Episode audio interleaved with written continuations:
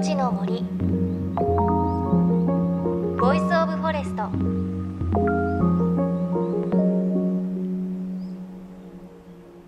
おはようございます。高橋真理恵です。さあそら豆新生姜新茶のシーズンということですがちょうど新生姜私先週食べました。というのも4月から料理教室に通い始めましてこの前作ったメニューが親子丼と切り干し大根とあと浅漬けだったんですけれどすごくね あの初心者のコースなんですけれど浅漬けはキャベツとあとしそと新生姜を入れて塩で揉むというすごくね 簡単なものだったんですがやっぱりね新生姜辛みが少なくてさっぱりしてて美味しかったですね。いっぱいねこれから機会あったら作りたいなというふうに思っています。あとは新茶も毎年静岡県の掛川からいただくんですが今年も届いていただきましたがね甘みがあってすごく美味しかったです。です。皆さんは旬のものいただいてるでしょうか？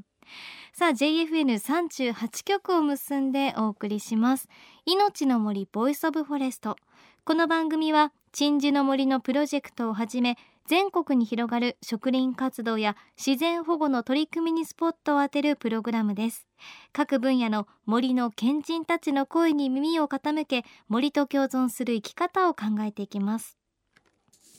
さあ今日は先週に引き続き4月末に東京明治神宮で行われたイベントアースデー命の森の模様をお届けします。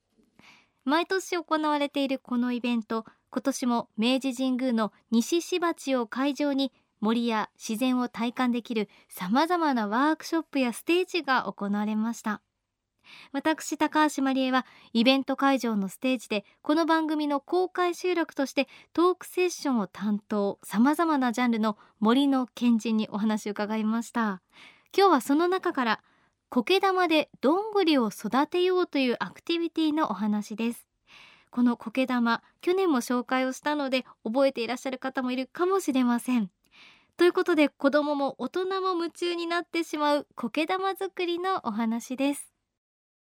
さあでは続いてのゲストの方をお呼びしたいと思います。今回のイベントでですね苔玉でどんぐりを育てようというワークショップを担当しています。緑の友達代表苔玉くんこと和田徳之さんそしてアースデー命の森を運営されている NPO 法人響早野裕樹さんです。よろしくお願いします。お願いします。お願いします。今持ってきてくださっているのが苔玉ですがそうですね。すごく気になります。まずその苔玉どうやって作るんですか？苔玉は作ったことありある方いらっしゃいますか？あいらっしゃいますね、はい、これはまずあの土をですね何種類かこねてですね、ええ、で大地を作ってそれで、えーと、中に植える苗を優しく包んであげてその周りを苔で覆ってで糸でぐるぐる巻いてで苔玉は完成ですね。ということはすごくこう泥んこまみれというかそうですね。手はね泥んこまみれになるんで僕もまだあの昨日の泥の爪が残ってますけども。はい。へえ大人になってあんまり泥ってしかもちょっと湿ってる泥って触らないじゃないですか、はい、親子とかで参加された方の反応ってどうですか？いや結構あの子供が参加してるのを見て、ええ、お父さんとかお母さんが私も参加していいですかっていうパターンが多くてですね。結構子供よりも大人の方が本気になって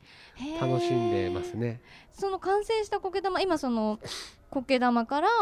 苗木がね生えてますけれどそれお家に持って帰ってその育て方ってどう育て方まあ普通に観葉植物とかと一緒だったりもするんですけど、まあ、今回はあの響さんとの一緒のプロジェクトで里親の苔玉作りであの歌詞だったりするのでなるべく本当は日に当たるところなので、うん、やっぱ外に置いてもらったり風通しがいいところとに置いてもらいながら適度にお水をたっぷりあげてもらう。なんであの子供さんに作ってもらう時とかも話すのはあの作って終わりじゃなくて家に持って帰って今日からみんながこの子のお父さんお母さんにパパママになるんだよと。で苔玉はお水欲しいとかいろいろ言わないけどこの子がどうして欲しいかっていうのを察してあげて、思いやってあげて育ててくださいねみたいな話をして、はい、やっております。なんか家に持って帰ってからの反応とか耳にします？そうですね。もうなんかうまくいかなくて枯れてっていう方もいらっしゃったりするんですけども、うん結構それでお礼のメールとかで枯れた時に親子で初めて命の話ができたみたいなことをちょっといただいたりとかあとはまあやっぱ5年前に参加した方の5年ぶりの苔玉の写真を送られてきたりとか結構すごかったりとか。5年経つとどう今はすごく可愛いですよ。そうあのもうジャングルみたいになってましたそれは、はい。お、目目どうなってるんですか？お目目埋もれてましたねそれは。でやっぱちゃんと手かけてあげないと、ええ。やっぱり枯れちゃったりもするわけで、うん。それはもうちっちゃい苔玉でそうででも本当に日本の森とかも実は人工林だったりもするわけで、同じことだよみたいな風にうん。話をしたりとか、はへーで今その苔玉くんから入ってる苗木ですけどこれはどういったものになるんですか？はい、この苗木はですねどんぐりの苗木なんですけれども明治神宮の秘密の場所でですね、ええ。あの私たち NPO 法人響がですねどんぐりを拾ってこの苗木を育てています。そっかあのー明治神宮のどんぐりっていうのは絶対に持って帰ってはいけないものそうんですね。ねはい、うんうん普段はあの境内のルールとしてあの一目一層持ち出し禁止というふうに歌われてますので、あのその中で NPO 法人響は特別な許可をいただきましてこの神宮の中のどんぐりを拾ってあのどんぐりの実からあの苗を作ってあのそれを植樹しに行くというような活動をしているんですよ。はい。今持ってるのは15センチぐらいですかね。そうですね、うん大体育って1年間ぐらい経ったどんぐりの苗木になってますね。これは何の木になるんですか？これ。はですね白樫っていう樫の種類のあの樹種になりますね。ええはい、他明治神宮の中ですとあの秋冬になると紅葉して葉っぱが落ちる落葉の種類クヌギとかコナラってよく名前聞いたことあると思うんですが、うんそういった樹種も中植わってまして私たちそれも育ててるんですが今日用意してるのはあの樫の木っていうだけになってますね。で実際にこの苔玉くんを持って帰って、あとはどうしたらいいんですかね？里親制度っていうのを利用しましてご家庭で育てていただいて1年後このアースで命の森の会場に持ち込んでいただいて、これから全国の食事に生かすというようなええ1年間ご家庭で育てていただくような流れになっています。へえ、はいそっかじゃあお家に帰って1年間愛情を込めて。そうです。ねその愛情を込めたものを全国の森に発信をするというような活動の中身になってます。へえ。どんぐりみたいなちっちゃい子ちゃんが遊びに来ましたね。いらっしゃる苔玉くんいるよ でもあれですね本当に今お話聞いていますとやっぱり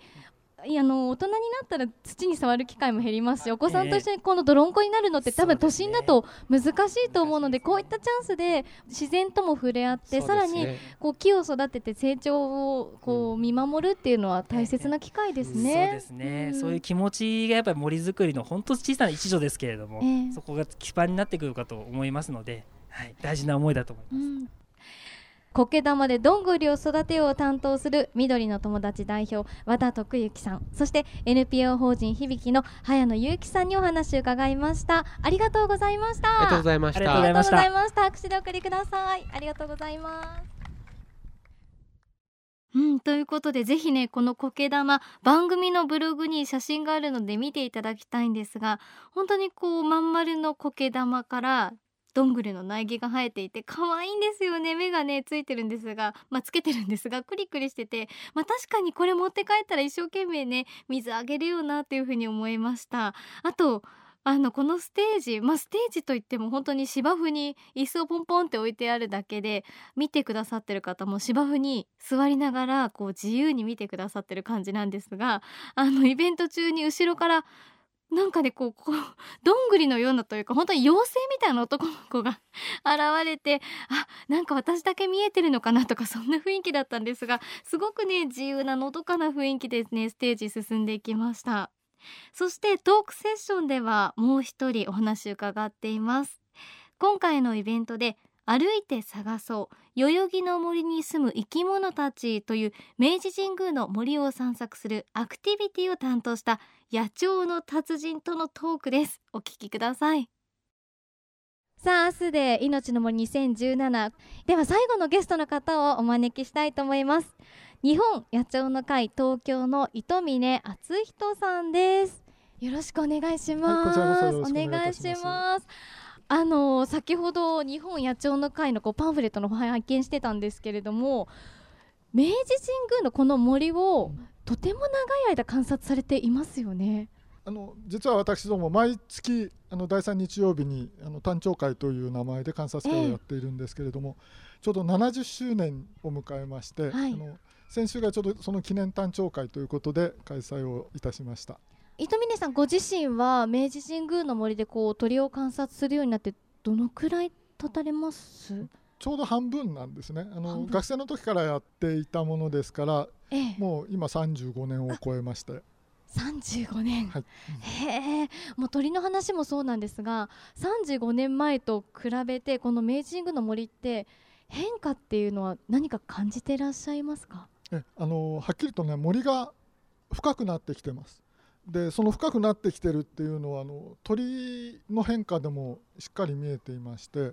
昔はねあの森林性の鳥というより草原性の鳥が結構いたんです。例えばホウジロウなんかも見られたり、えー、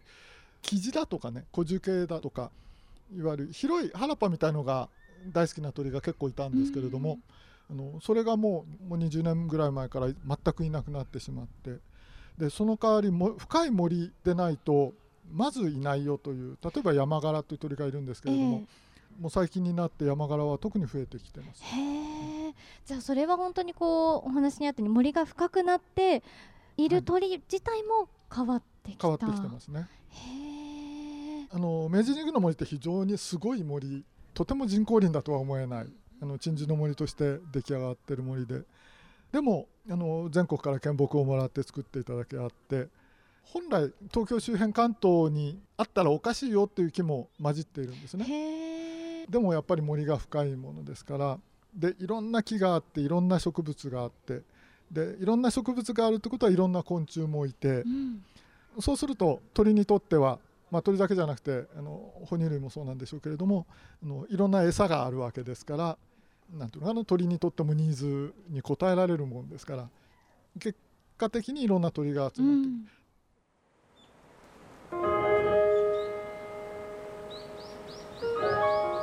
の森。 Voice of Forest。